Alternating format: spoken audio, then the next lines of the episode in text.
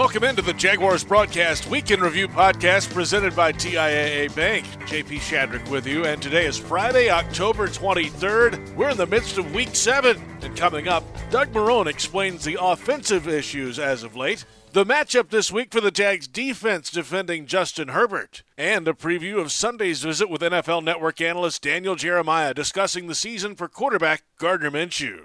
Let's start with the aftermath of last week's loss to the Lions. The Jags trailed early in the game and never could find an offensive rhythm. Head coach Doug Marrone Monday explained in his day after media video conference. Obviously, a matter of things that we have to do differently. I think that, you know, when it comes to matchups, I don't think we played, you know, well on both sides of the ball up front. I think whenever you do that, you know, there's going to be a lot of situations that happen. You know, it's difficult to go back and reflect, you know I'm saying, like three, four weeks ago. You know, you're kind of just dealing it in what you're uh, seeing right now. And so my focus is on, okay, you know, we played a team. They played us a little bit differently. You know, here's what here was the outcome. You know, we didn't perform up to standards, all of us. Um, you know, how can we do a better job?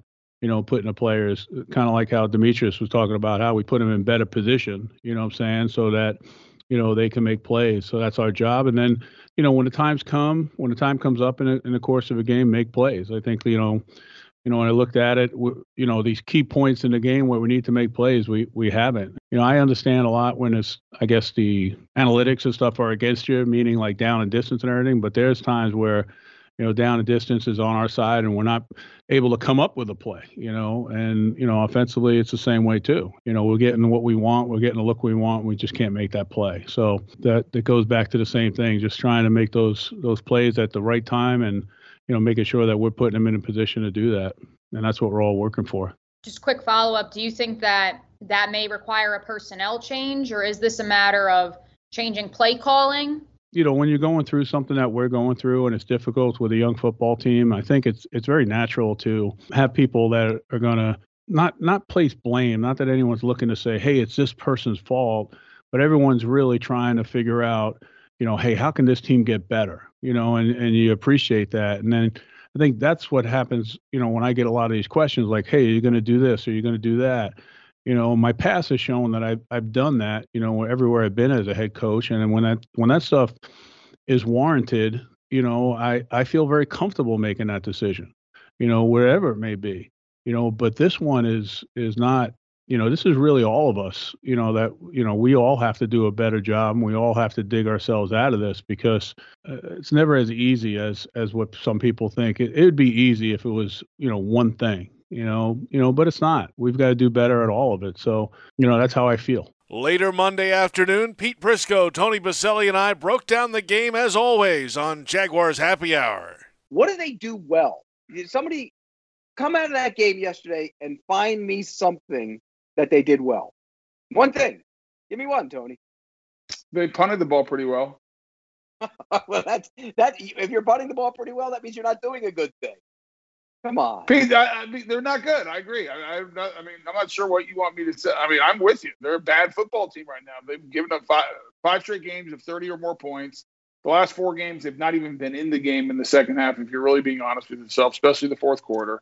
Um, they played teams that either had no wins or one win uh, the last four weeks, and they got beat soundly by all of them. They're not a good football team. And all joking aside, I know I said 11 wins, but Pete, you and I also both had conversations, and we knew like this could get go the wrong direction quickly because it's a young football team, and it's not a deep football team. It's not like they're a young, deep football team with a ton of talent. They have a bunch of young guys that are unproven and they have a bunch of rookies they're counting on. I mean, they're counting on K'Lavon Chaisson to be a pass rusher. He's not a pass rusher yet.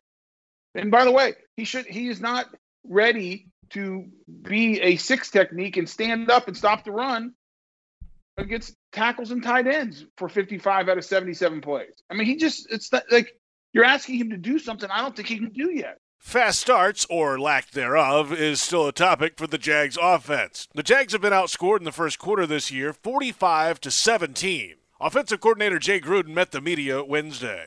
When the, the offense is struggling to get going early, you obviously try a bunch of different things. Is there anything left for you to try differently, or, or any any kind of things that you're going to try differently this week to kind of get a jump start? Yeah, we uh, definitely have made it a focus point or a focal point the last five weeks, six weeks. We always want to start fast. That's never going to change. I mean, anytime you uh, come out of the tunnel, get excited for a football game, you put a lot of work in during the week from a preparation standpoint. You feel good about your first set of plays, your group of plays you want to hit early, and then if you don't execute, you know it's kind of a, a letdown, and it takes a lot of air out of uh, the energy on the field. So uh, obviously, we want to start fast, but uh, we are trying things. Uh, try to get the run off the ground and running last week. It didn't work out. Uh, got stuck in some third downs. Uh, obviously, we didn't convert on those, so fell down early again. So you know we have to do a good job of trying to figure out ways to either push the ball or, or get some plays that are positive, get our team going, get the juices flowing a little bit, so we have some momentum early. We have not had that in a while uh, it's going to be critical for a young football team to get out to a good start uh, so they play faster, have some more fun instead of having to play from behind all the time. On the defensive side, last week the Lions ran most of the afternoon on the Jags. Yet another issue for a group that is struggling. On Jaguars Happy Hour Wednesday afternoon, NFL Network analyst Bucky Brooks explains some of the issues. Most defensive coordinators want to come in and take the run away force into a one-dimensional game plan that is centered around the passing game. Makes it easier to get after the quarterback when you know that the run is not an option. Uh, you can mix in some pressures and some coverage to make sure you keep everyone locked up. The problem with the Jaguars, you haven't been good at, at any one thing. You haven't been good enough stopping the run when people have been committed to running the ball, and you've given up too many plays in the passing game. I will say this: they haven't necessarily let the ball fly over their head. They they kept everything in front but their inability in the passing game to win on these money downs, third down in the red zone. Too many, I would say, just self inflicted errors. Defensive pass inter- interference penalties. Josh Jones had a couple. Uh, we've seen guys just kind of panic when the ball's in the air at the moment of truth. We just haven't been able to impose our will in any one area. And until you're able to do that, it is just hard to play consistent defense at a high level in this league. Jaguars Happy Hour airs Monday, Wednesday, and Thursday at 4 o'clock on Jaguars social channels. The Monday and Thursday shows also on 1010XL AM radio in Jacksonville. When we return, wide receiver Keelan Cole explains how he's better now than in his explosive rookie season. Plus, rookie running back James Robinson is amazed by fantasy football fans. And NFL Network analyst Daniel Jeremiah breaks down Gardner Minshew's early season play. All that after this. Jags fans, fill your wallet with one debit card that screams Duval exclusively from TIAA Bank. The Jacksonville Jaguars Visa debit card comes with a fierce look and fantastic features so you can pay with pride wherever you go. And it's yours free when you open a Yield Pledge checking account. Up your financial game today. Visit a financial center near you or find us at TIAABank.com slash JagsCard. TIAA Bank is a division of TIAA, FSB, member FDIC, and the official bank of the Jacksonville Jaguars.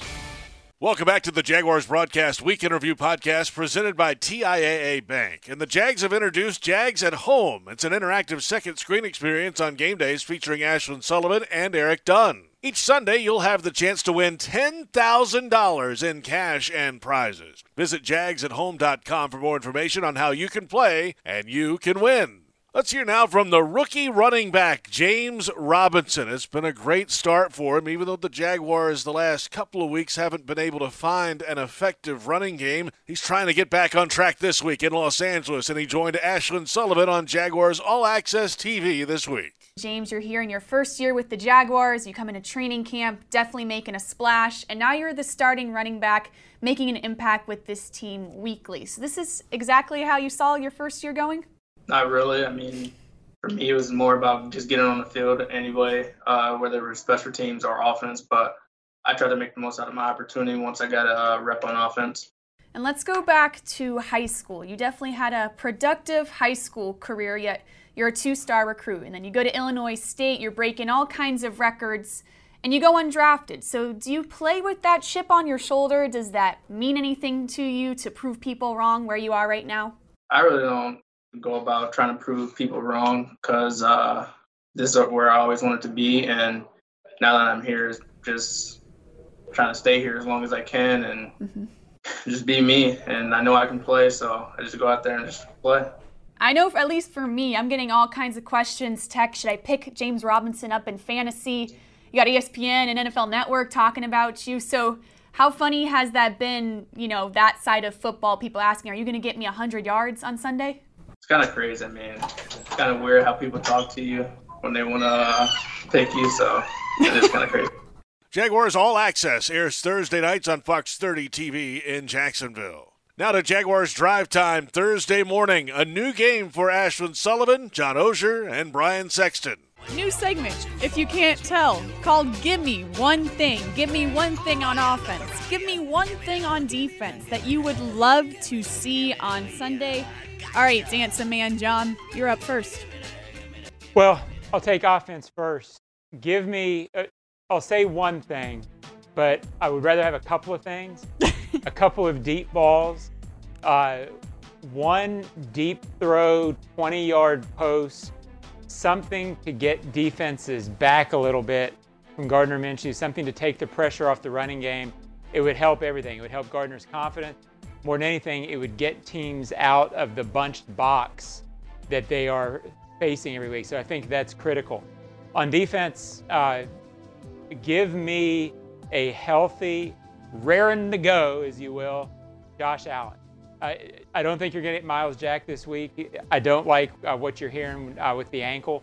So give me Josh Allen, give me disruption, and hopefully Justin Herbert can give the Jaguars a turnover to based off the Josh Allen pressure. So give me those things, Schlen.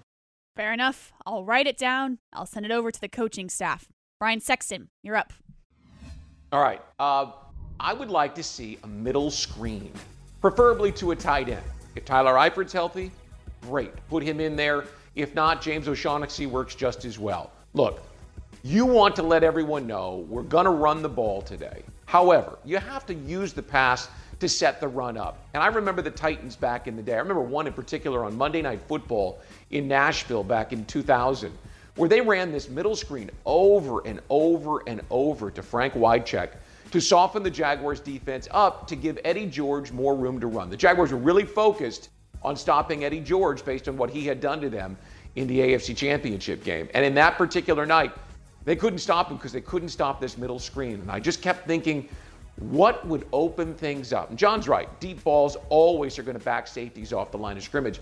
But there aren't a lot of safeties that want to tackle a six foot six, 260 pound tight end running right at them in the middle of the field. So give me the middle screen, if only because I don't know that we've seen that from Doug Marrone in his time as the Jaguars head coach. The other thing is, there was a moment in Jalen Ramsey's first year where he established that he was the man in the secondary. He was by the fact that he was the fifth overall pick and that he was a tremendous athlete.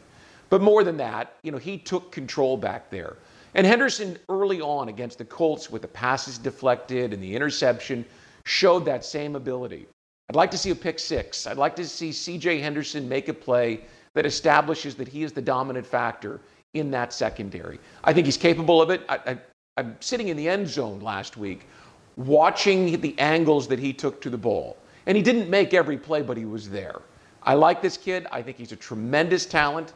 And I think that a pick six would give him that confidence boost, that that something mm-hmm. that would take his game to another level. Jags Drive Time airs Monday, Wednesday, Thursday, and Friday mornings on Jaguars social channels. Looking ahead to this week's game, the Jaguars defense is matching up against Chargers rookie quarterback Justin Herbert, the sixth overall pick in the 2020 draft out of Oregon. Jaguars defensive coordinator Todd Wash. Obviously, this guy, again, another one who doesn't look like a rookie quarterback. What have you seen from Herbert, and what do you got to do to uh, get him off balance there?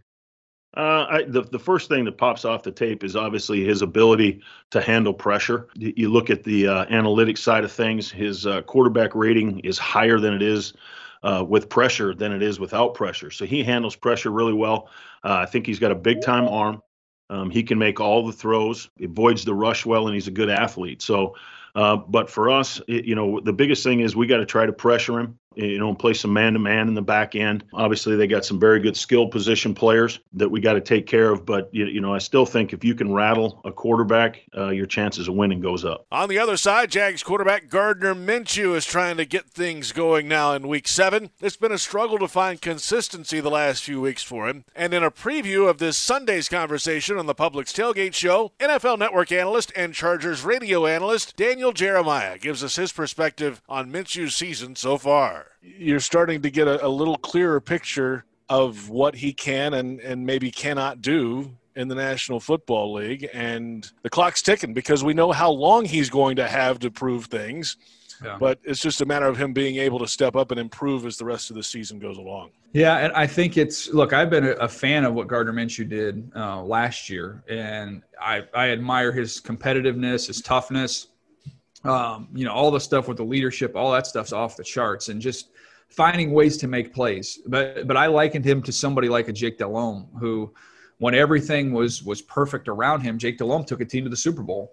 Um, but it's uh, you know it's it's not a situation where he's going to be able to carry the team behind him. That's not that's just not who he is, and and he just doesn't have the physical tools to be able to do that. So you know that that's that's a little bit of the challenge for the team right now as as you're kind of trying to build up a young roster. You you you hoping that you have a quarterback maybe that can elevate some of those guys a little bit more, and um, I don't think we've seen as much of that this year from Gardner Minshew. And you, and you mentioned the clock's ticking because Jaguars are, are loaded with uh, with draft capital uh, going forward, and this is a draft that looks like it's going to be pretty interesting at the quarterback position. So um, they're going to have to make that decision and that verdict uh, once we get to the end of the year. The conversation airs in the Publix Tailgate Show Sunday at 1.30 on 1010XL Radio and at Jaguars on social media. Bonus content will be available on the official Jaguars podcast network, including Jeremiah's early look at big quarterback names in the 2021 NFL Draft.